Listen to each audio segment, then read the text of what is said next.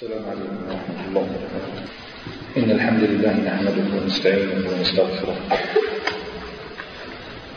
ونعوذ بالله من شرور أنفسنا وسيئات أعمالنا. من يهد الله فلا مضل له ومن يضلل فلا هادي له. وأشهد أن لا إله إلا الله وحده لا شريك له وأشهد أن محمدا عبده ورسوله. صلى الله عليه وعلى آله وصحبه وسلم تسليما كثيرا. أما بعد فاليوم إن شاء الله تعالى نواصل دراسة أحداث سيرة رسول الله صلى الله عليه وسلم. فكنا قد رأينا في آخر مجلس بعض الآلام التي مرت برسول الله صلى الله عليه وسلم. حتى إن هذا العام الذي مر به لقب من قبل علماء السيرة بعام الحزن. ورأينا أنه قد مر بالنبي صلى الله عليه وسلم ما جعل الجبال ترغب في الانتقام له في قول الملك لو أردت لأطلقت عليهم الأخشبين. ولكنه صلى الله عليه وسلم كما بعث لتصحيح العقيدة في الله وكما بعث لتصحيح الأخلاق في معاملات عباد الله فإنه أيضا بعث ليدل الناس كيف يدعو العباد إلى الله. فهو كثيرا ما يقول لنا صلوا كما رأيتموني أصلي وكثيرا ما يقول لنا خذوا عني مناسككم فكأنه يقول لنا بلسان حاله وليس بلسان مقاله اصبروا كما رأيتموني أصبر وخذوا عني سبيل دعوتكم إلى الله عز وجل. فالاقتداء بالنبي صلى الله عليه وسلم يكون كاملا في جميع شؤون حياته وليس فقط في أمور تعبده أو إيمانه بل حتى في سبيل دعوته صلى الله عليه وسلم. وكانت تلكم الآلام بمثابة آلام المرأة التي تمر بها وهي حال المخاض. فلا شك أنه سيولد مولود عظيم من وراء هذه الآلام وهذا ما قرره سبحانه وتعالى في محكم تنزيله إذ قال وجعلنا منهم أئمة يهدون بأمرنا لما صبروا وكانوا بآياتنا يوقنون لذلك يقول علماؤنا بالصبر واليقين تنال الإمامة في الدين بالصبر واليقين تنال الإمامة في الدين. وقال عز وجل واصبر وما صبرك إلا بالله ولا تحزن عليهم ولا تك في ضيق مما يمكرون. إن الله مع الذين اتقوا والذين هم محسنون. فأراد الله من وراء ذلك العام أن يسليه عما أصابه وأن يكرمه ويجعله داعيا وإماما للجن والإنس. وأي إنس وأي نوع من الإنس إنهم أشرف الخلق من الأنبياء. فبعد أن رفضه هؤلاء الذين كانوا بالطائف أراد الله عز وجل أن يطمئن قلبه فيبين له أنه إن رفضك هؤلاء فانظر إلى من يتبعك وإلى من يستجيب لدعوتك. فكان داعيا إلى الجن وإماما إلى الأنبياء.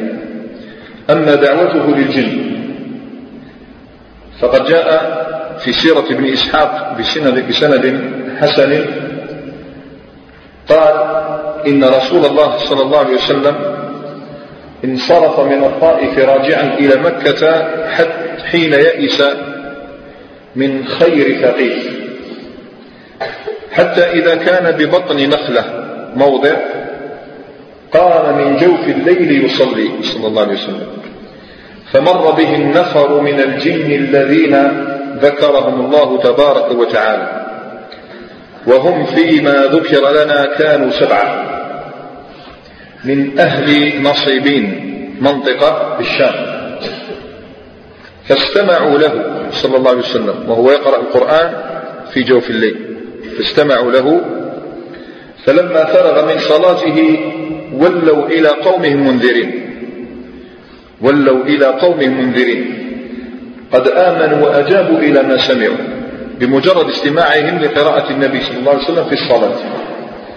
ورأينا كيف النبي صلى الله عليه وسلم أطال الجلوس مع أهل التقيف ولم يستجيبوا لذلك. ولكن الجن بمجرد سماع القرآن يتلى استجابوا وذهبوا إلى قوم منذرين فيبين لنا أن حال الجن أحيانا يكون خيرا من حال كثير من الإنس.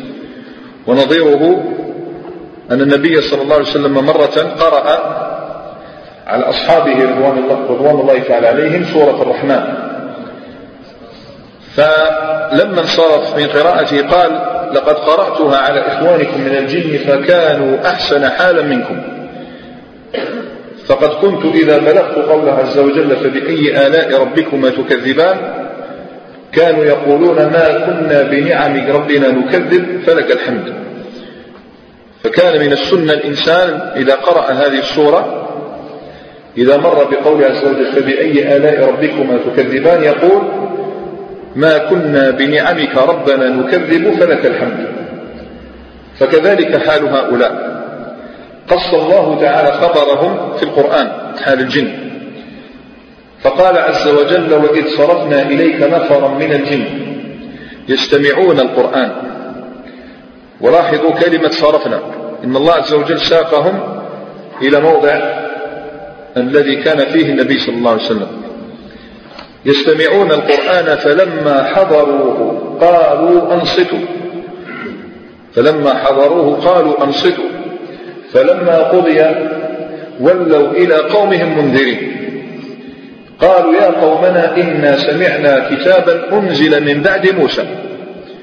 وهذا مما جعل العلماء يستدلون على أن الرسل من البشر أرسلوا إلى الإنس والجن. ورسول الله صلى الله عليه وسلم أرسل إلى الإنس والجن.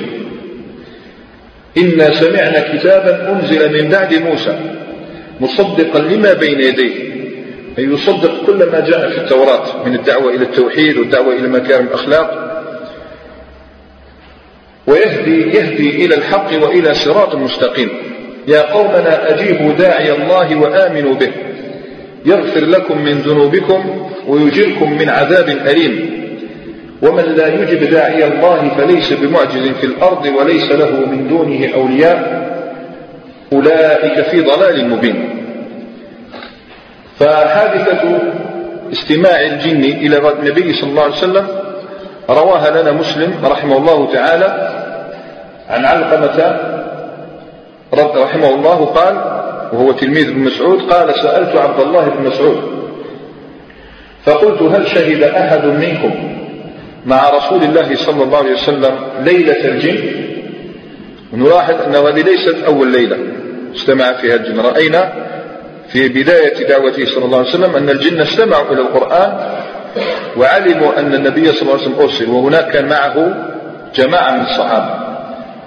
فقال لا ما كان معه أحد ولكننا كنا مع رسول الله صلى الله عليه وسلم ذات ليلة ففقدناه فالتمسناه في الأودية والشعاب. فقلنا استطير أو غتيل أستطير بمعنى أطاروه يعني طيروه بمعنى اغتالوه أو غتيل فقال فبتنا بشر ليلة بات بها قوم. أي ما مرت علينا ليلة أشد من هذه الليلة. فلما أصبحنا إذا هو جاء من قبل حراء دليل أنه كان وحده صلى الله عليه وسلم. قال فقلنا يا رسول الله صلى الله عليه وسلم فقدناك فطلبناك.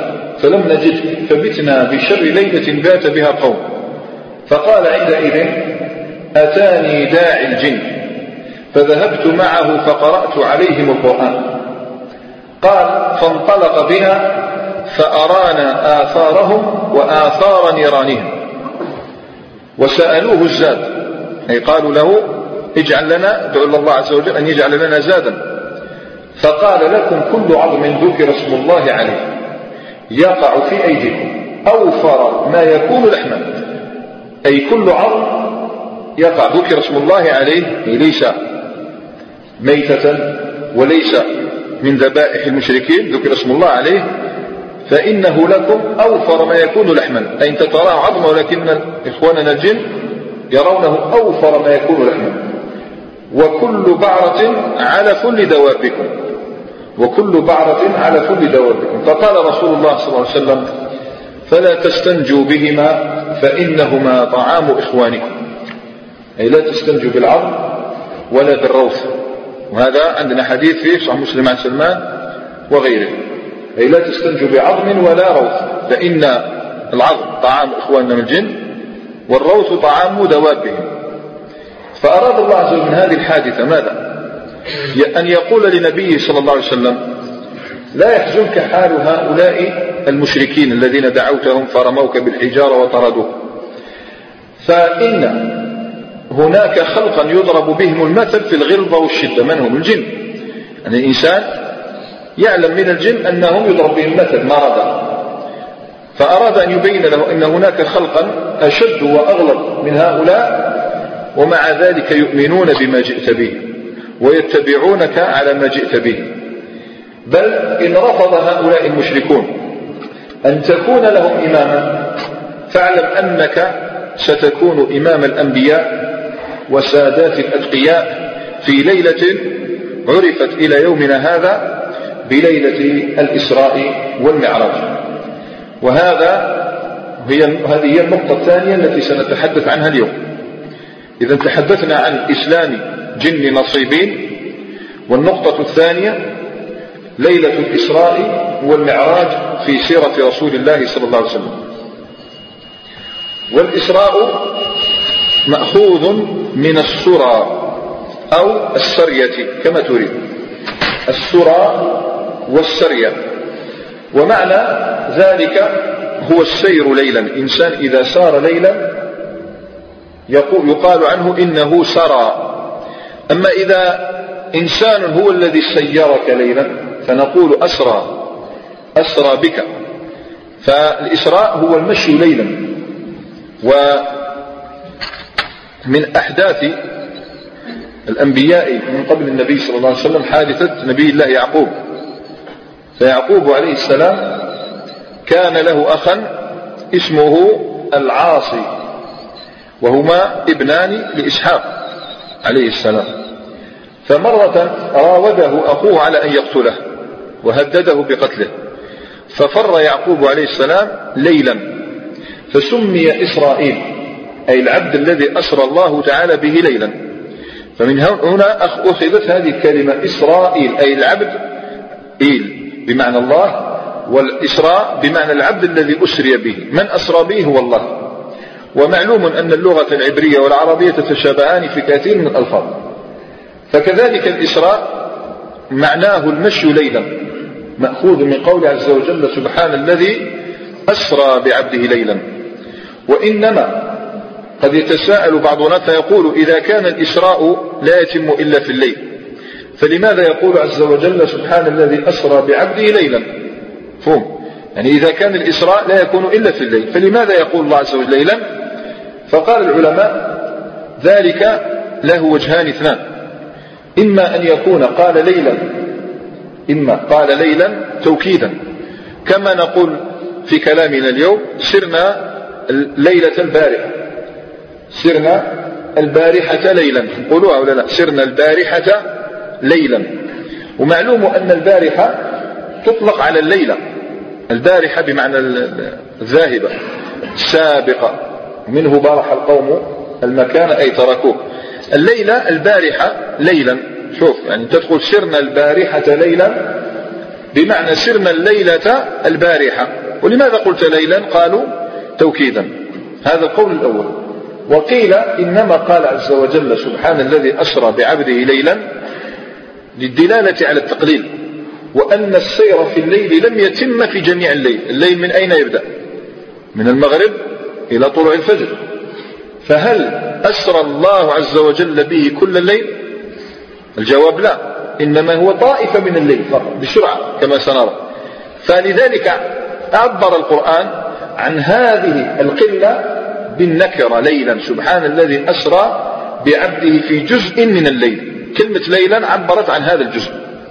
فهذا معنى الإسراء. ونلاحظ أن القرآن الكريم والسنة بل نحن كذلك نسمي الإسراء.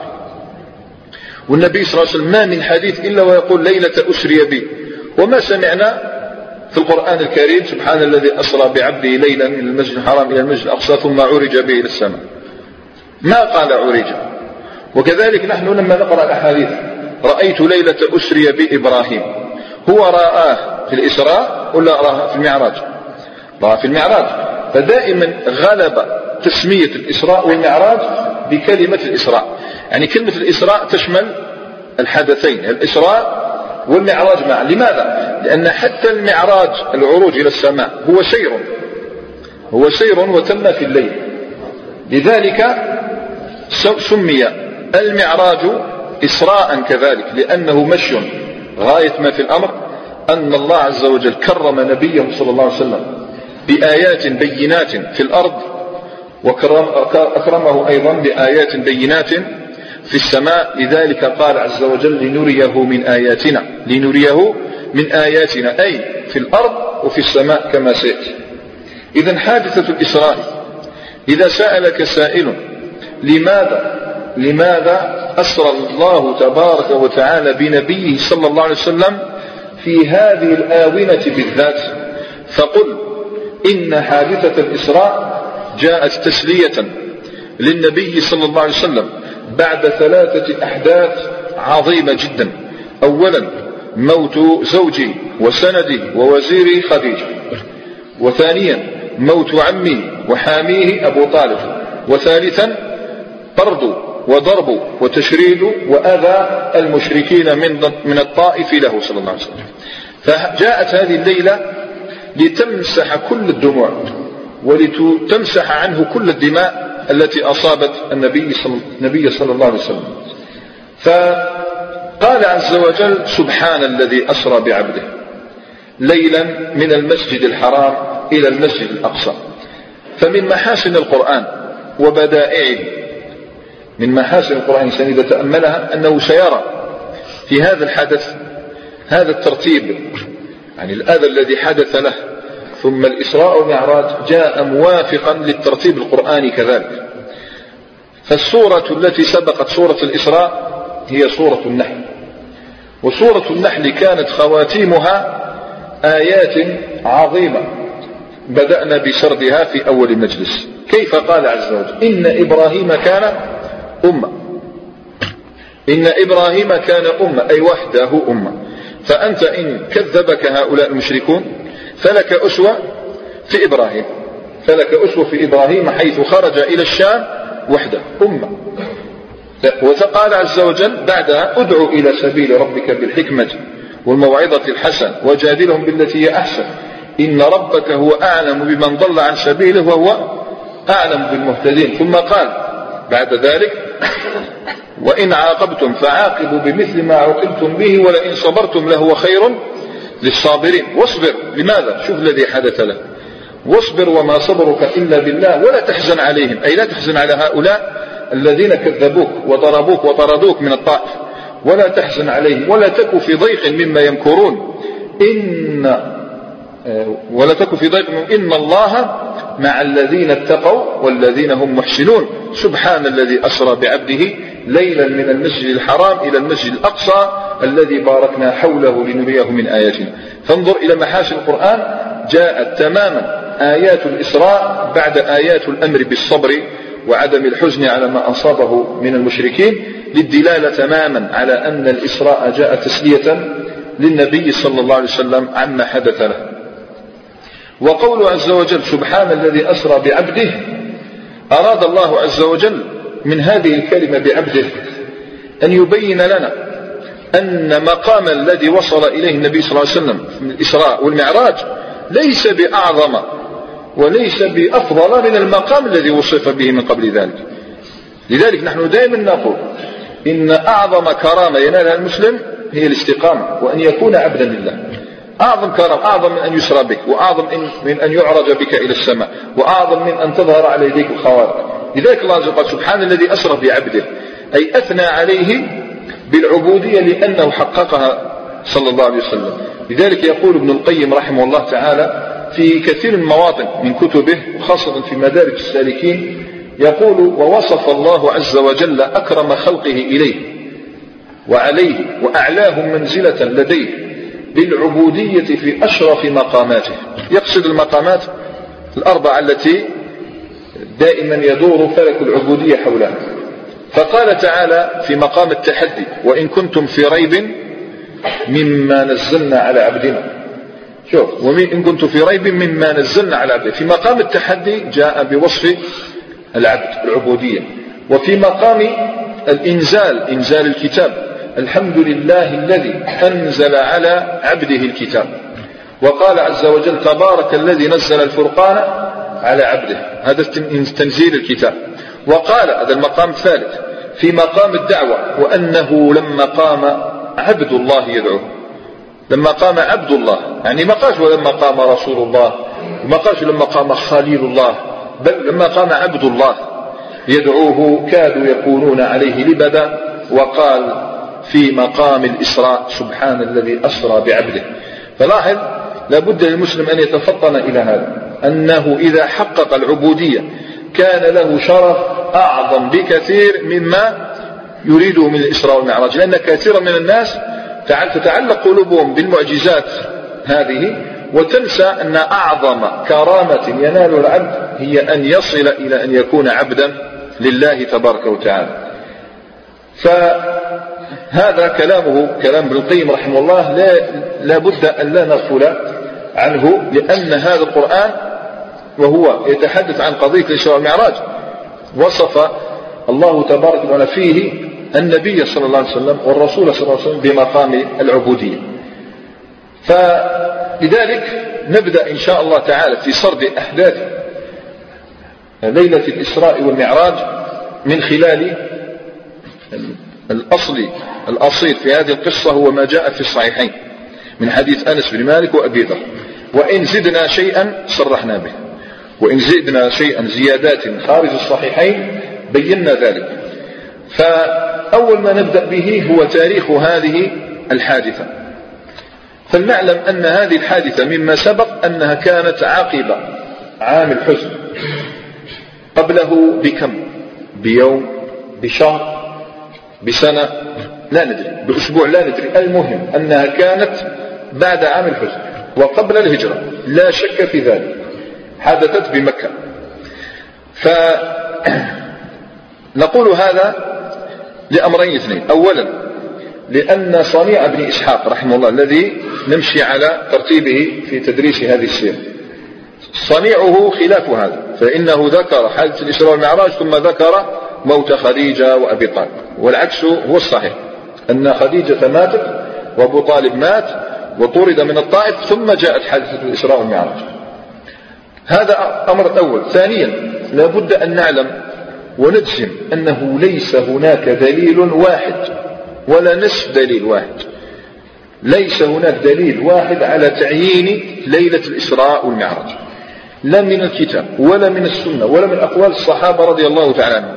بل كل ما روي في هذه في تعيين في تعيين ليلة الإسراء والمعراج إنما هو رجم بالغيب. وأبى المسلمون إلا أن يتشبهوا ببني إسرائيل في كل شيء. فالذين تجادلوا في أصحاب الكهف وصفهم الله عز وجل رجما بالغيب يرجمون بالغيب فقط. كذلك الناس للأسف نراهم يعينون تواريخ لا أصل لها في السنة ولا من أقوال الصحابة رضي الله عنهم. ما الذي شاء؟ أنها في الليلة السابعة والعشرين من رجب. هذا هو المشهور لدى من؟ لدى أهل السنة؟ لا بل لدى الصوفية. إنهم شهروا هذا القول تعظيما لرجب. تعظيما لشهر رجب أرادوا أن يجعلوا فيه شيئا. فقالوا حدثت حادثة الإسراء والمعراج في الليلة السابعة والعشرين من شهر رجب. وهذا كذب لا أصل له من الصحة. بل نقول كما قلنا حدثت بعد عام الحزن قبل الهجرة. تعيينها ليس لنا ذلك ليس لنا ذلك. وصاروا يحيون هذه الليلة كما تعلمون ببعض العبادات بصلاة الرغائب وصلاة يسموها صلاة أم داود ويحيون هذه الليلة بالزردة المعروفة لديهم يلتقون بالمساجد ويقيمون زردات وحضارات وحضارات وغير ذلك تنفق فيها الأموال الطائلة. وهذا كله كذب على الدين وابتداع في الدين لا أصل له. لذلك قال ننقل لكم كلام الشيخ آه، عبد الله بن باز رحمه الله تعالى لأنه من أنفع الكلام الذي قاله. قال وهذه الليلة التي حصل فيها الإسراء والمعراج لم يأتي في الأحاديث الصحيحة تعيينها لا في رجب ولا في غيره لا في رجب ولا في غيره وكل ما ورد في تعيينها فهو غير ثابت عن النبي صلى الله عليه وسلم. عند أهل العلم بالحديث. ثم قال ولله الحكمة البالغة في إنساء الناس له. يعني الصحابة رضي الله عنهم لو سألتهم قلت لا نعلم. لله الحكمة البالغة في إنساء الناس لها. لئلا يتخذ المسلمون كل يوم عيدا وكل مناسبة عيدا. فلم يتذكره الصحابة رضي الله تعالى عنهم لئلا تكثر أعياد عند المسلمين. لنا عيدان سنويان نكتفي بهما وعيد أسبوعي وهو الجمعة يكتفي المسلمون بذلك. قال ولله الحكمة البالغة في إنساء الناس لها ولو ثبت تعيينها لم يجز للمسلمين أن يخصوها بشيء من العبادة. حتى ولو ثبت تعيينها لم يجوز للمسلمين أن يخصوها بشيء من العبادات ولم يجوز لهم أن يحتفلوا بها لأن النبي صلى الله عليه وسلم وأصحابه لم يحتفلوا بها ولم يخصوها بشيء. ولو كان الاحتفال بها أمرا مشروعا لبينه الرسول صلى الله عليه وسلم لأمته إما بالقول وإما بالفعل. ولو وقع شيء من ذلك لعرف واشتهر ولنقله الصحابة إلينا فقد نقلوا عن نبيهم صلى الله عليه وسلم كل شيء تحتاجه الأمة ولم يفرطوا في شيء من الدين بل هم السابقون إلى كل خير ولو كان الاحتفال بهذه الليلة خيرا لسبقونا إليه. رحمه الله تعالى كلام نافع. رأينا أن ننقله لإخواننا حتى يعلموا أنه لا يصح لا يصح شيء في تعيين تاريخ ليلة الإسراء والمعراج فكل ما نقطع به أنها حدثت بعد عام الحزن قبل الهجرة. ودعونا من هذا الضجيج وهذا العويل وهذا الصياح حول تحديد تاريخ ليلة الإسراء والمعراج وتعالوا لنتسلل إلى مكة حيث النبي صلى الله عليه وسلم نراه نائما في داره في بيته في دار أم هانئ رضي الله تعالى عنها. فإنه كان في دار أم هانئ في بيته صلى الله عليه وسلم. ففي الصحيحين عن أنس بن مالك قال قال صلى الله عليه وسلم فرج عن سقف بيته كان النبي صلى الله عليه وسلم نايم وتخيل نفسك لو ترى سقف البيت يفتح. فرج عن سقف بيتي وأنا بمكة. فنزل جبريل عليه السلام ففرج صدري. إذا شوف شق صدر شق بيت كل شيء. أراد الله عز وجل أن يبين له أنه كما يسهل عليه سقف البيت شق سقف البيت يسهل عليه سقف شق هذا الصدر من باب أولى. فقال ففرج صدري ثم غسله بماء بماء زمزم. وهذا تكلمنا عنه في الترغيب في شرب من ماء زمزم. قلنا يكفي دلالة على بركته أن الله عز وجل اختار أن يطهر نبيه صلى الله عليه وسلم بماء زمزم. ثم جاء بطست والطست هو إناء من نحاس مستدير معروف. إناء من نحاس مستدير. لكن هنا يقول النبي صلى الله عليه وسلم ثم جاء بطست من ذهب. لو قال من طست لفهمنا أنه من نحاس لكن قال من طست من ذهب. ممتلئ حكمة وإيمانا. ممتلئ حكمة وإيمانا. والله عز وجل يجسم الأمور المعنوية كما يريد. الموت يأتي يوم القيامة على صورة كبش. كلنا نسلم بهذا صح ولا لا؟ إذا البقرة وآل عمران الثواب نتاعك تشوف. ثواب نتاع القراءة نتاعك تشوفه على شكل سحابتين فلا شك أن الله عز وجل الذي يجسد المعنويات جسد الإيمان والحكمة فكان في طست في طست قال فأفرغه في صدري. صور الإيمان والحكمة. أفرغه في صدري ثم أطبقه. أي كما إحنا نقول بالدارجة طبقه. طبق الصدر نتاع النبي صلى الله عليه وسلم. شق قلنا للسقف كان في بيت أم هاني شق للصدر. ظاهر الرواية ماذا تفهم منها؟ ما أين تم هذا الشق؟ في بيت النبي صلى الله عليه وسلم. لكن الواقع خلاف ذلك. إنما أحيانا الصحابي يختصر. أحيانا يختصر القصة. فتسمع تقول باللي حدثت في بيت شق الصدر حدث في البيت لكن الصواب أن ذلك عند ماء زمزم. ففي الصحيحين أيضا من حديث أنس نفسه رضي الله تعالى عنه قال قال النبي صلى الله عليه وسلم بين أنا نائم عند البيت. شوف عند البيت. وفي رواية عند الحطيم عند البيت بين النائم واليقظان. بين النائم واليقظان. وكان النبي صلى الله عليه وسلم أمامه ثلاث رجال نايمين كلهم نايمين أمام البيت وكان بين رجلين أو ثلاثة. فقال النبي صلى الله عليه وسلم فأتيت بطست جيء إلي بطست من ذهب ملئ حكمة وإيمانا فشق.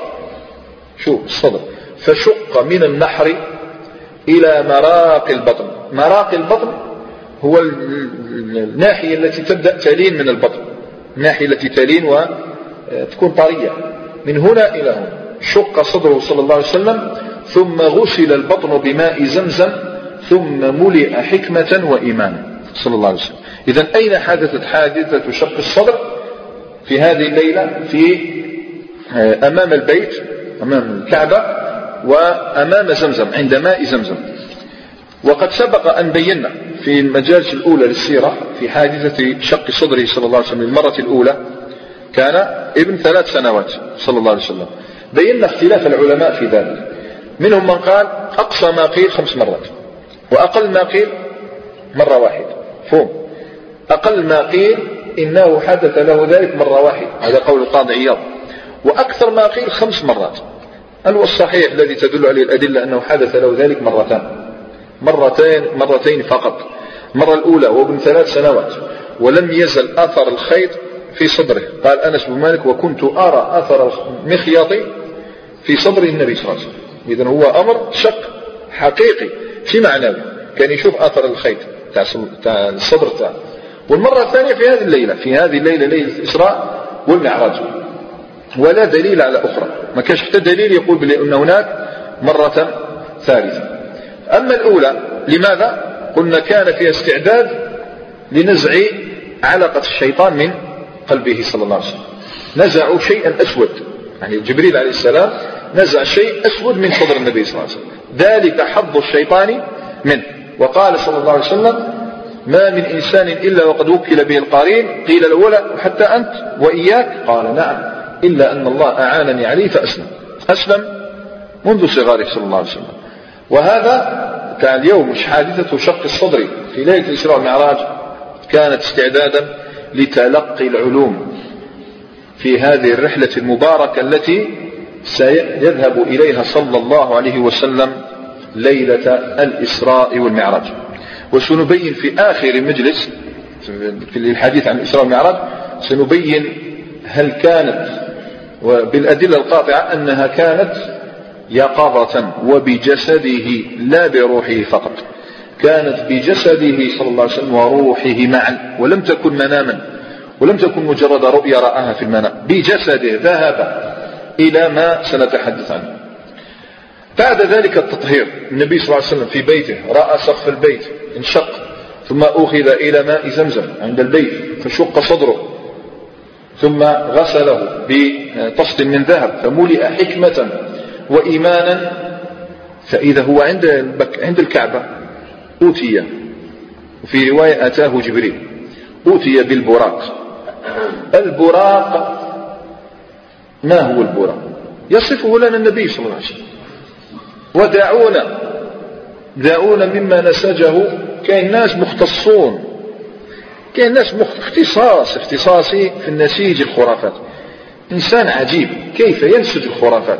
فوضعوا أحاديث موضوعة مكذوبة كلها يعني إنسان يكفي أن الغيبة مما ابتلينا به صح؟ ابتلينا بالإيمان بالغيب. فيأتون بأشياء في الحقيقة مما يجعل الإنسان ينكر مثل هذه الأشياء. فلا يصح مما نسجه هؤلاء الخرافيون أن البراق كان دابة له رأس آدمي وله عينان من الزمرد وله أذنان من اللؤلؤ. هذا ليس عليه دليل صحيح. ما هو البراق؟ أولا البراق جاء في تتمة الحديث نفسه في الصحيحين قال وأتيت بدابة أبيض بدابة أبيض المفروض يقول؟ دابة بيضاء لكن يذكر الشيء بالتأويل لأنه يقصد المركوب يقصد هنا بالدابة أي المركوب. فأتيت بمركوب أبيض فأتيت بدابة أبيض صور دابة بيضاء دون البغل أي أصغر من البغل. وفوق الحمار بين البغل والحمار وهو البراق. هكذا يقول النبي صلى الله عليه وسلم. هذا الصحيحين. وهو البراق. سمي بالبراق. سمي البراق إما لبياضه لأن لون البرق أبيض. فهذا يوافق وصف النبي صلى الله عليه وسلم بدابة أبيض فهو براق. وقيل سمي بالبراق لسرعة مشيه. وهذا أيضا جاء عليه الدليل الصحيح. روى الترمذي عن أنس بن مالك أن النبي صلى الله عليه وسلم أوتي بالبراق ليلة أسري به ملجما عليه اللجام ملجما مسرجا عليه سرج السرج هو الذي يضعه على ظهر الدابة. فاستصعب عليه. يعني البراق صعب على النبي صلى الله عليه وسلم أن يركبه. استصعب. فقال له جبريل عليه السلام ما حملك على هذا؟ يقول يخاطب البراق ما حملك على هذا؟ فوالله ما ركبك أحد أكرم على الله منه صلى الله عليه وسلم. والله ما ركبك أحد أكرم أكرم على الله منه صلى الله عليه وسلم. قال عندئذ أرفض عرقا. يعني لكثرة سرعته صار يسيل عرقا يسيل. أرفض العرب تعبر بالرفض عندما يسيل الشيء. فهذا صح أنه سريع ويدل عليه. حديث في صح مسلم. عن أنس بن مالك. انتبه لهذا الحديث. عن أنس بن مالك في صح مسلم. قال رسول الله صلى الله عليه وسلم أوتيت بالبراق وهو دابة أبيض طويل. هذه واحدة. شوف الأوصاف التي ثبتت. دابة أبيض دون البغل فوق الحمار طويل زاد النغص طويل يضع حافره الحافر تاع الرجل يضع حافره حيث ينتهي بصره. وين يخلص البصر تاعو؟ ثم يضع الحافر. هكذا يمشي. وين يخلص البصر؟ يمشي. هذا هو البراق. لذلك سمي البراق إما لبياضه أو لسرعته كالبرق. وفي رواية الإمام أحمد وأبي داود الطيالسي عن حذيفة بن اليمان رضي الله تعالى عنه أن رسول الله صلى الله عليه وسلم قال أتيت بالبراق وهو دابة أبيض طويل طويل يضع حافره عند منتهى طرفه فلم نزايل ظهره أنا وجبريل حتى أتينا بيت المقدس. يعني غير حطينا أنفسنا وجدنا أنفسنا أمام بيت المقدس. هذا دليل على أن هذه الدابة البراق كانت من أشد الدواب سرعة. وفي طريقه إلى المسجد الأقصى وفي طريقه إلى المسجد الأقصى أعاده الله للمسلمين بخير. مر على موسى عليه السلام وهو قائم يصلي في قبره. هذا الحديث جاء صحيح مسلم. قال ليلة أسري بي إلى المسجد الأقصى مررت بموسى وهو قائم يصلي في قبره. وهذه حياة برزخية. وغفل قوم فظنوا أن الحياة البرزخية نوع واحد. إحنا عندنا الحياة الدنيا؟ وعندنا الحياة الآخرة. عندنا في الوسط برزخ حاجز. هذا الحاجز له أنواع. تختلف حياة الأنبياء عن حياة الشهداء. تختلف حياة الشهداء عن حياة الصالحين. صح لا؟ لا ناس تختلف حياة الصالحين عن حياة الكافرين. الكافر معذب في قبره الفاجر معذب في قبره الصالح نائم نوم العروس. النبي خلك يصلي في قبره. هكذا. لماذا؟ رأينا في خصائص الأنبياء أن الله عز وجل أراد أن يقر أعين الأنبياء لأنها جعلت قرة أعينهم في الصلاة. فأراد الله عز وجل أن يقر أعينهم أحياء وأمواتا فجعلهم يصلون في قبورهم. هذه خاصية من خصائص الأنبياء. فحياة برزخية حياة غيب. يعني لا يمكن أن تتصورها يعني العقل هنا يقف. لماذا؟ لأنه رايح البيت المقدس شاف موسى عليه السلام. كيف السماء يشوف موسى عليه السلام. حياة برزخية. أرأيت المنام؟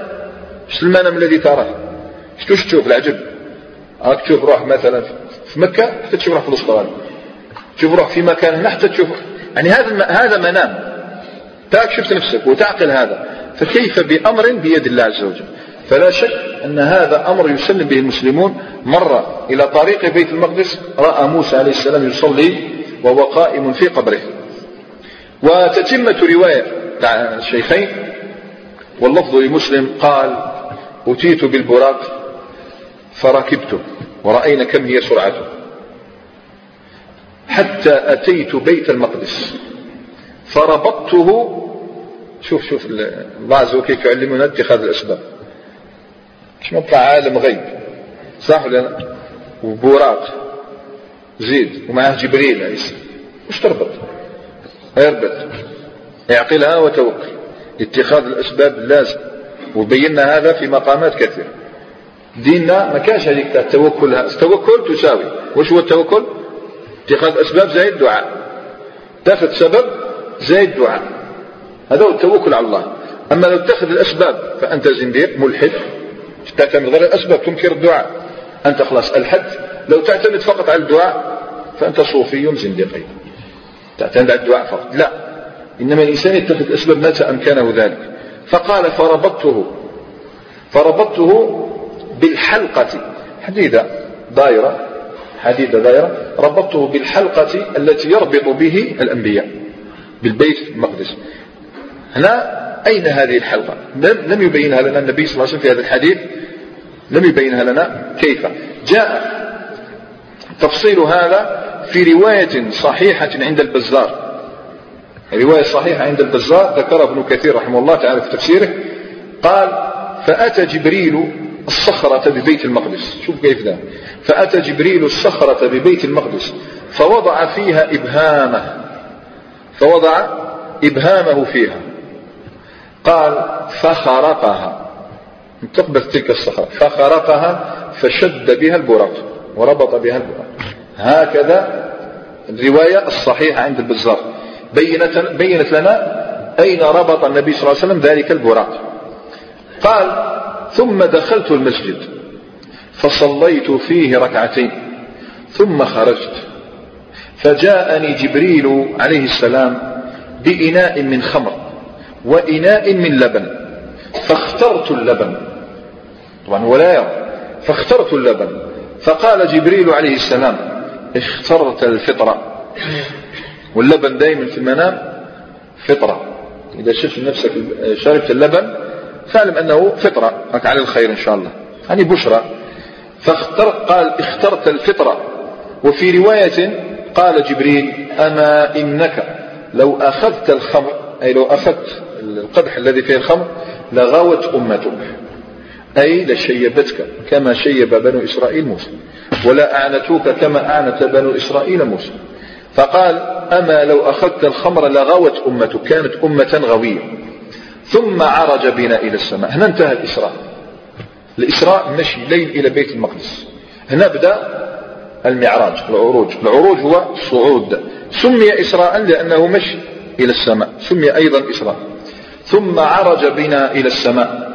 فاستفتح جبريل. استفتح بمعنى طلب الفتح. افتح. وهذا من آداب الاستئذان. ما دخل مباشرة مع أنه جبريل. 600 جناح. كل جناح يشد الأثر وهو أكرم الملائكة عند الله عز وجل. ومع ذلك استفتح. هم. يعني يستفتح هذا هو آدب يعلمنا الملائكة الآدب فاستفتح جبريل عليه السلام فقيل له من أنت؟ فقال جبريل. وفي رواية أبي ذر فلما جئنا السماء الدنيا قال جبريل لخازن السماء. سطر. خازن السماء. إذا من وظائف الملائكة أنها خزنة سماء. إحنا لما نذكر وظائف الملائكة نغفل عن هذه. فإن من الملائكة من هو موكل بأبواب السماء. فقال جبريل عليه السلام لخازن السماء الدنيا افتح. فقيل ومن معك؟ قال جبريل محمد صلى الله عليه وسلم. قيل وقد بعث إليه. أي وقد أرسل إليه خلاص يعني باش يطلع. وقد بعث إليه. قال قد بعث إليه صلى الله عليه وسلم. قال النبي صلى الله عليه وسلم ففتح لنا فإذا أنا بآدم عليه السلام فرحب بي ودعا لي بخير. فرحب بي ودعا لي بخير وفي رواية أبي ذر في الصحيحين أيضا فلما فتح علونا السماء الدنيا فإذا رجل قاعد فإذا رجل قاعد على يمينه أسودة وعلى يساره أسودة الأسودة جماعة من الناس مختلطين مختلطون في الجنس واللون واللسان وغير ذلك الأسودة. لما يكونوا جماعة مثلا من أجناس مختلفة ومن ألوان مختلفة تقول أسودة من الناس. عن يمينه أسودة وعن يساره أسودة. حتى إذا نظر قبل يمينه ضحك وإذا نظر قبل يساره بكى عليه السلام. فقال مرحبا بالنبي الصالح والابن الصالح. فقلت لجبريل من هذا يا جبريل؟ عليه السلام. فقال هذا آدم وهذه الأسودة عن يمينه وشماله نسم بنيه. أي الأنفس نسم هي النفس نسم بنيه. فأهل اليمين منهم أهل الجنة وأهل اليسار منهم عن شم وأهل الشمال عنه هم أهل النار. فإذا نظر عن يمينه ضحك وإذا نظر قبل شماله بكى عليه السلام. قال النبي صلى الله عليه وسلم ثم عرج بنا إلى السماء الثانية فاستفتح جبريل عليه السلام فقيل من أنت؟ قال جبريل فقيل له ومن معك؟ قال محمد صلى الله عليه وسلم قيل وقد بعث إليه؟ قال نعم قد بعث إليه. قال النبي صلى الله عليه وسلم ففتح لنا. فإذا أنا بابني الخالة عيسى بن مريم ويحيى بن زكريا عليهما السلام. ابناء الخالة معروف أن آه، زكريا أمه خالة عيسى عليه السلام. صلوات الله عليهما. فرحب ودعوا لي بخير ودعوا لي بخير. وفي رواية أبي ذر قال مرحبا بالنبي الصالح والأخ الصالح. آدم قال الابن الصالح. هذا نبيان قال والأخ الصالح. وفي صحيح مسلم النبي صلى الله عليه وسلم هو ماشي في في ملكوت السماء وهو يلاحظ أشياء ويصفها بعد أيام. فكان مما استحضره صلى الله عليه وسلم وصف النبي الله وأخيه عيسى بن مريم.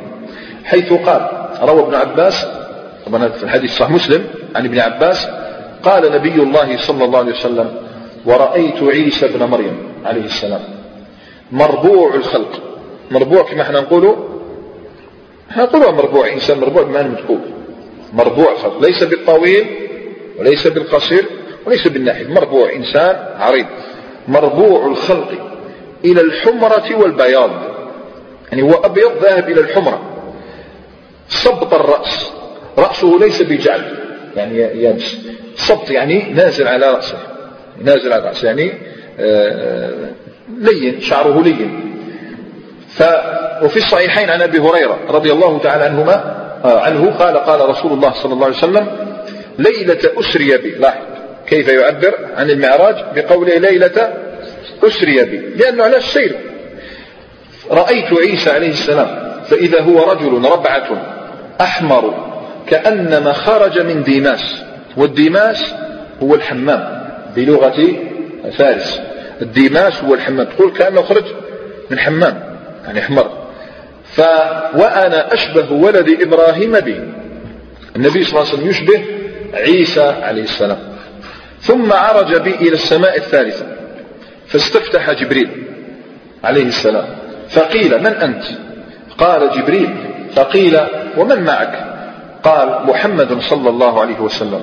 قيل له وقد بعث إليه؟ قال نعم قد بعث إليه ففتح لنا قال فإذا أنا بيوسف عليه السلام إذا هو قد أعطي شطر الحسن أي نصف الجمال تاع الأرض كلها ذكرنا أنه ورث هذا الجمال من جدته سارة. من جدته الكبرى سارة لأن سارة أيضا أوتيت حسنا عظيما والمعروف قصة في الصحيحين عندما دخل مصر وأخبر ملكها بأنه دخلت مصر امرأة لم نر أجمل منها قط. فيوسف عليه السلام أوتي شطر الحسن فرحب ودعا لي بخير ثم عرج بنا إلى السماء الرابعة فاستفتح جبريل عليه السلام فقال فقيل له من هذا؟ قال جبريل قيل له ومن معك؟ قال محمد صلى الله عليه وسلم قيل له أو قد بعث إليه قال نعم قد بعث إليه. ففتح لنا. وتصور في هذيك اللحظة هذيك اللحظة النبي صلى الله عليه وسلم شوف وين راه وأهل مكة. نايمين. نايمين كلهم. الكفار والمشركون نايمين. ربما أحدهم ما زال صاحي لكن يفكر كيف غدا كيف سيعذب النبي صلى الله عليه وسلم. وكيف سيصد عن دعوته. وهو الفوق النبي ما باش قاعد صلى الله عليه وسلم. فوق مع عيسى بن مريم آدم. يعني شوف الله عز وجل كيف يكرم النبي صلى الله عليه وسلم. يعني تصور يعني في تلك اللحظة مكة كيش راه وهو شوف فوق وين راه صلى الله عليه وسلم. فقال ففتح لنا فإذا أنا بإدريس عليه السلام. فإذا أنا بإدريس عليه السلام فرحب بي ودعا لي بخير. قال الله عز وجل ورفعناه مكانا عليا أي في السماء الرابعة. وفي رواية أبي ذر قال مرحبا بالأخ الصالح والنبي الصالح. قال ثم عرج بنا إلى السماء الخامسة. فاستفتح جبريل عليه السلام. فقيل من هذا؟ فقال أنا جبريل. قيل له ومن معك؟ قال محمد صلى الله عليه وسلم. قيل له وقد بعث إليه؟ قال نعم. قد بعث إليه. ففتح لنا. فإذا, فإذا أنا بهارون عليه السلام. بهارون عليه السلام. فرحب ودعا لي بخير. ثم عرج بنا إلى السماء السادسة. فاستفتح جبريل فقيل له من هذا؟ فقال جبريل قيل له ومن معك؟ قال محمد. صلى الله عليه وسلم. قيل له وقد بعث إليه قال نعم قد بعث إليه قال ففتح لنا فإذا أنا بموسى عليه السلام. في السماء السادسة. بموسى عليه السلام فرحب ودعا لي بخير وقال مرحبا بالأخ الصالح والنبي الصالح. قال سيأتي أوصاف موسى عليه السلام أن النبي صلى الله عليه وسلم أيضا وصفه بأوصاف طيبة وأنه قد دار بينه وبينه حديث. لما جاء نازل دار بينه وبينه حديث. فقال ثم عرج بنا إلى السماء السابعة إلى السماء السابعة فاستفتح جبريل فقيل من هذا؟ قال جبريل قالوا له ومن معك؟ قال محمد صلى الله عليه وسلم قيل له وقد بعث. قال نعم قد بعث. فقال وفي في رواية الصحيحين قبل ما يطلع السماء السابعة قال أتيت على موسى فسلمت عليه. قبل ما يطلع السماء السابعة لأنه قلنا سنذكر ما, ما, ما كيف وصف لنا موسى. قال فسلمت عليه. فقال مرحبا بك من أخي ونبي صالح. من أخ ونبي صالح. فلما جاوزت جاء طالع السماء السابعة في تلك اللحظة بكى موسى عليه السلام. بكى موسى عليه السلام. فقيل له ما أبكاك؟ فقال يا رب هذا الغلام الذي بعث بعدي يدخل الجنة من أمته أفضل مما يدخله من أمتي. هذه بشارة لهذه الأمة أن أكثر أهل الجنة من أمة النبي صلى الله عليه وسلم من أمة النبي صلى الله عليه وسلم. هذا في الصحيحين عن أنس بكى موسى عليه السلام. ولم يقل موسى عليه السلام ذلك حسدا. الحسد خلاه في مكة أو تحت الحسد أو تحت تحت أضعاف مضاعفة. ملايير بلايين تاع السنين الضوئية بينه وبين الأرض. يعني خلاه لتحت. لكنه قاله تحصرا على قومه الذين تعنتوا وكفروا وارتدوا من بعده. فهذا يتحسر وإلا فإنه يحب الخير لهذه الأمة.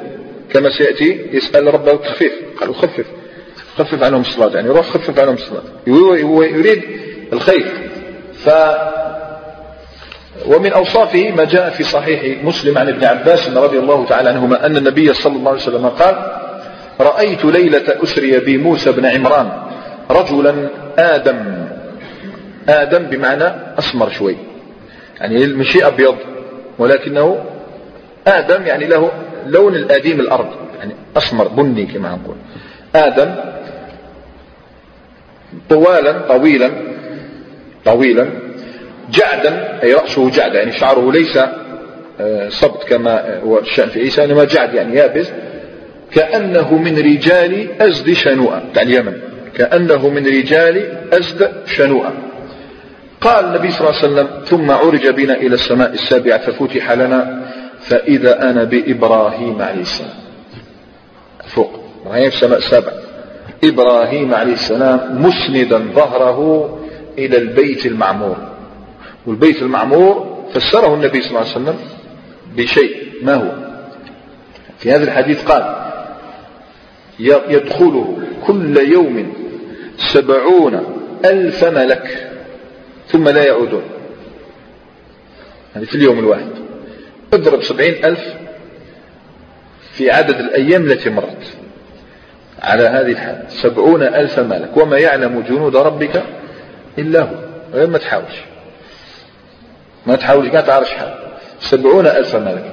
وجاء في آه، تفسير ابن أبي حاتم الرازي وابن مردويه ويصحح العلماء هذا الأثر عن قتادة. قال البيت المعمور هو حيال الكعبة. يعني حيال الكعبة.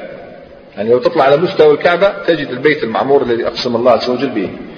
ففي رواية أبي ذر قال مررت بإبراهيم عليه السلام. هذه رواية أبي ذر. قال مرحبا بالنبي الصالح والابن الصالح. قلت من هذا يا جبريل؟ فقال هذا إبراهيم عليه السلام. إبراهيم عليه تصور تشوف إبراهيم. وفي رواية للترمذي انظروا الحوار الذي دار بين إبراهيم وبين نبي نبينا صلى الله عليه وسلم. عن ابن مسعود في سنن الترمذي قال قال رسول الله صلى الله عليه وسلم لقيت إبراهيم ليلة أسري بي. فقال يا محمد صلى الله عليه وسلم أقرئ أمتك مني السلام. عليه وعلى نبينا أفضل الصلاة والسلام. ونحن نرد عليه السلام خاصة في الصلاة إبراهيمية اللهم صل على محمد وعلى آل محمد كما صليت على إبراهيم وعلى آل إبراهيم. فقال له أقرأ مني أمتك السلام وأخبرهم. مش راح يخبرك عندك بشيء. وأخبرهم أن الجنة طيبة التربة. لماذا؟ لا يدخلها إلا طيب. أفهم. طيبة التربة عذبة الماء وأنها قيعان وأن غراس قيعان بمعنى أرض مستوية هكذا. ليس يعني أرض لا تصلح للنبات أرض قيعان. وأن غراسها ماذا؟ سبحان الله والحمد لله ولا إله إلا الله والله أكبر.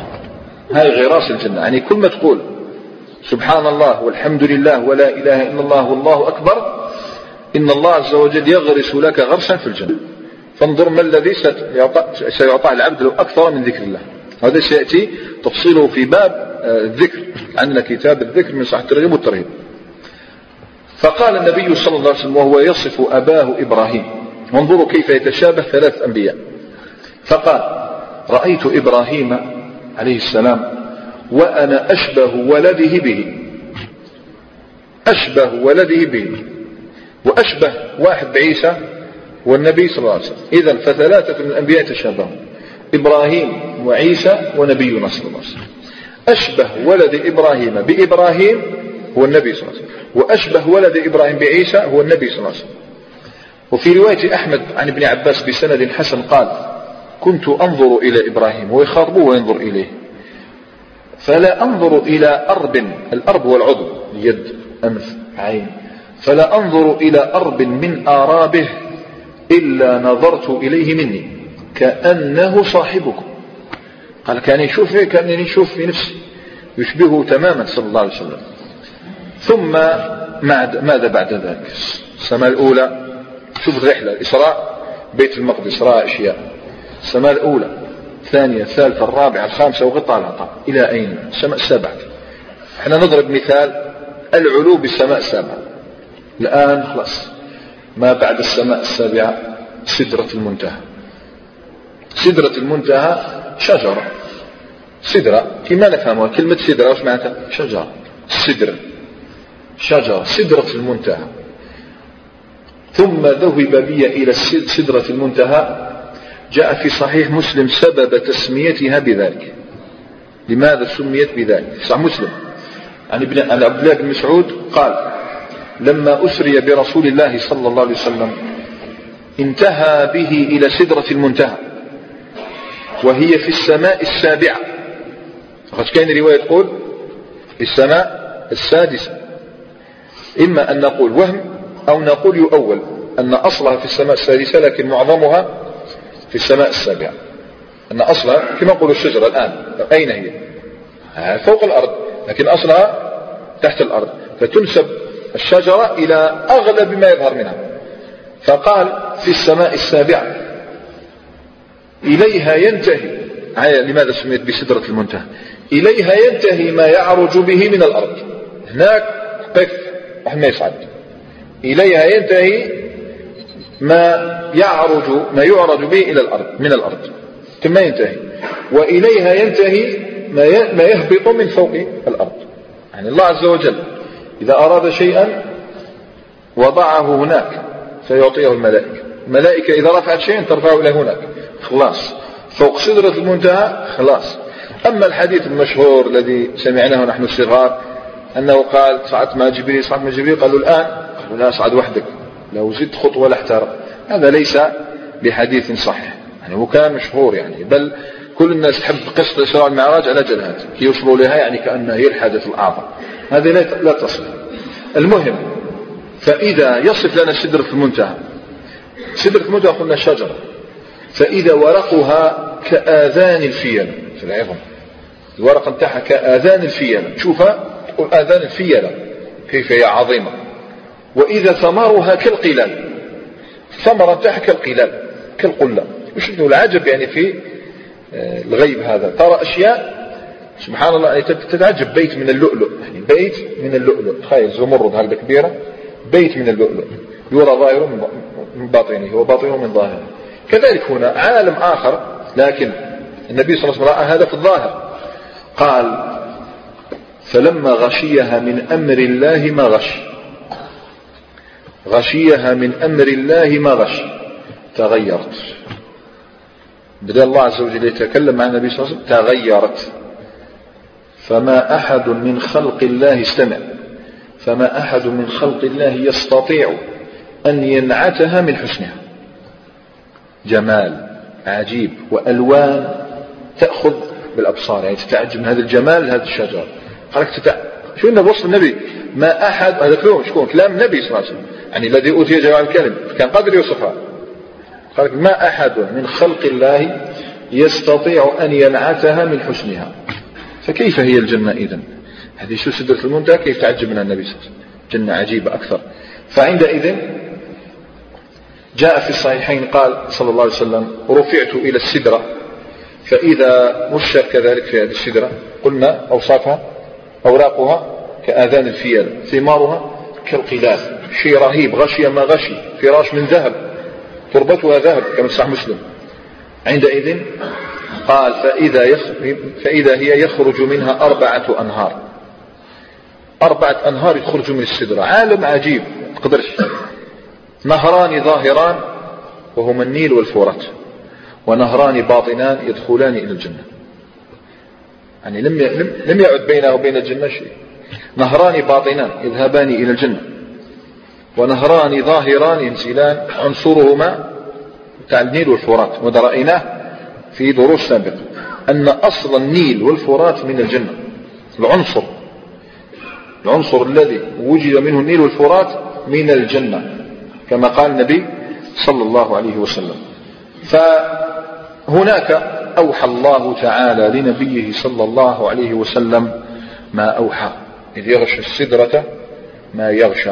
يعني أغشيها شيء رهيب في ذلك المقام حتى بلغ النبي صلى الله عليه وسلم تعرف وين سمع صريف الأقلام يعني اللوح المحفوظ صريف الأقلام الملائكة تكتب وهو يسمع صريف الأقلام.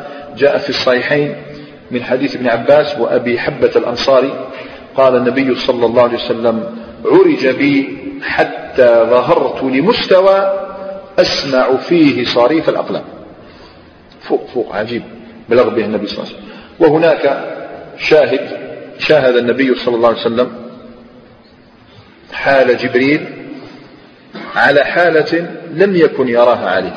عندما سمع صريف الأقلام بلغ هذا المبلغ شاهد جبريل بصورة لم يعتد أن يراها عليها وهو ما يرويه لنا الإمام الطبري الطبراني في الأوسط وهو في صحيح الجامع. أن النبي صلى الله عليه وسلم قال مررت ليلة أسري بي بالملأ الأعلى. وجبريل كالحلس. الحلس هو الفراش الذي يضعه الناس ليجلسوا كالحلس البالي. كما إحنا نقولوا كيتشليقة مقطع كالحلس البالي من خشية الله. قال جبريل عليه السلام شفتوا كالحلس الباري هذا الذي كان يقلب سدوم وكان يرسله الله عز وجل لقلب الناس لقلب الأرض الذي بلغ له 600 جناح. شوف كالحلس البالي من خشية الله فما الذي أعطيه رسول الله صلى الله عليه وسلم هناك؟ هذا نراه إن شاء الله بعد الأذان. إذا وصلنا إلى تكريم الله تبارك وتعالى لنبيه صلى الله عليه وسلم في السماء بعد أن أكرمه في الأرض. فرأى من أعاجيب آيات الله تعالى ما رآه حتى بلغ به ذلك إلى أن وصل إلى سدرة المنتهى حتى بلغ إلى أن سمع صريف الأقلام وحتى بلغ إلى أن رأى جبريل عليه السلام وهو كالحلس البالي من خشية الله. فما الذي أعطيه بهذا القرب؟ فروى مسلم عن ابن مسعود رضي الله تعالى عنه قال أعطي رسول الله صلى الله عليه وسلم ليلة أسري به. أعطي رسول الله صلى الله عليه وسلم ليلة أسري به. ثلاثا. أعطي ثلاث أشياء. أعطي الصلوات الخمس. وأعطي خواتيم سورة البقرة. وغفر لمن لم يشرك بالله من أمته شيئا. المقحمات. وغفر لمن لم يشرك بالله شيئا المقحمات. أول شيء أعطيه النبي صلى الله عليه وسلم الصلوات الخمس. وهذا يدل على تعظيم قدر الصلاة في هذه الأمة. فلو أراد الله عز وجل أن يشرعها كسائر الشرائع لشرعت الأرض لكنه أراد أن يشرعها أين في مكان لم يصل إليه أحد. فالصلوات الخمس يكمل لنا حديث أنس بن مالك في الصحيحين شأنها. فقال عندئذ فرضت علي خمسون صلاة. فرضت علي خمسون صلاة بمقدار صلاة كل أقل من نصف ساعة. يعني نصف ساعة في اليوم عندك صلاة. فنزلت إلى موسى عليه السلام فقال ما فرض ربك على أمتك؟ قلت خمسين صلاة.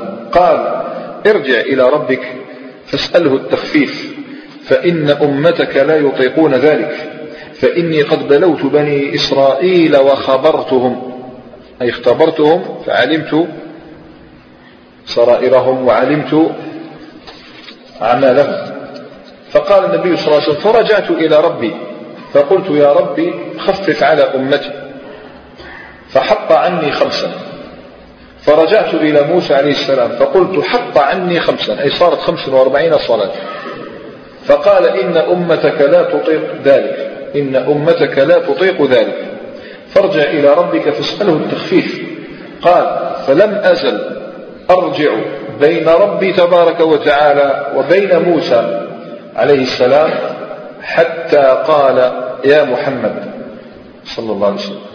إنهن خمس صلوات كل يوم وليلة لكل صلاة عشر. وفي رواية قال خمس خمس صلوات خمس في الفعل وخمسون في الأجر لكل صلاة عشر. فذلك خمسون صلاة. ما يبدل القول لدي. يعني الله عز وجل قرر خمسين صلاة لابد أن تبقى خمسين صلاة. لكن أراد أن يكرم نبيه صلى الله عليه وسلم فترك خمس صلوات كما قال النبي صلى الله عليه وسلم لكن خمسين أجرا. فبمقدار خمسين صلاة الذي صلى صلاة واحدة الحسنة بعشر أمثالها فكأنه صلى خمسين صلاة. ما يبدل القول لدي ومن هم بحسنة فلم يعملها كتبت له حسنة. ومن فإن عملها كتبت له عشرا. ومن هم بسيئة فلم يعملها لم تكتب له شيئا. ومن عملها كتبت له سيئة واحدة. قال فنزلت حتى انتهيت إلى موسى عليه السلام فأخبرته.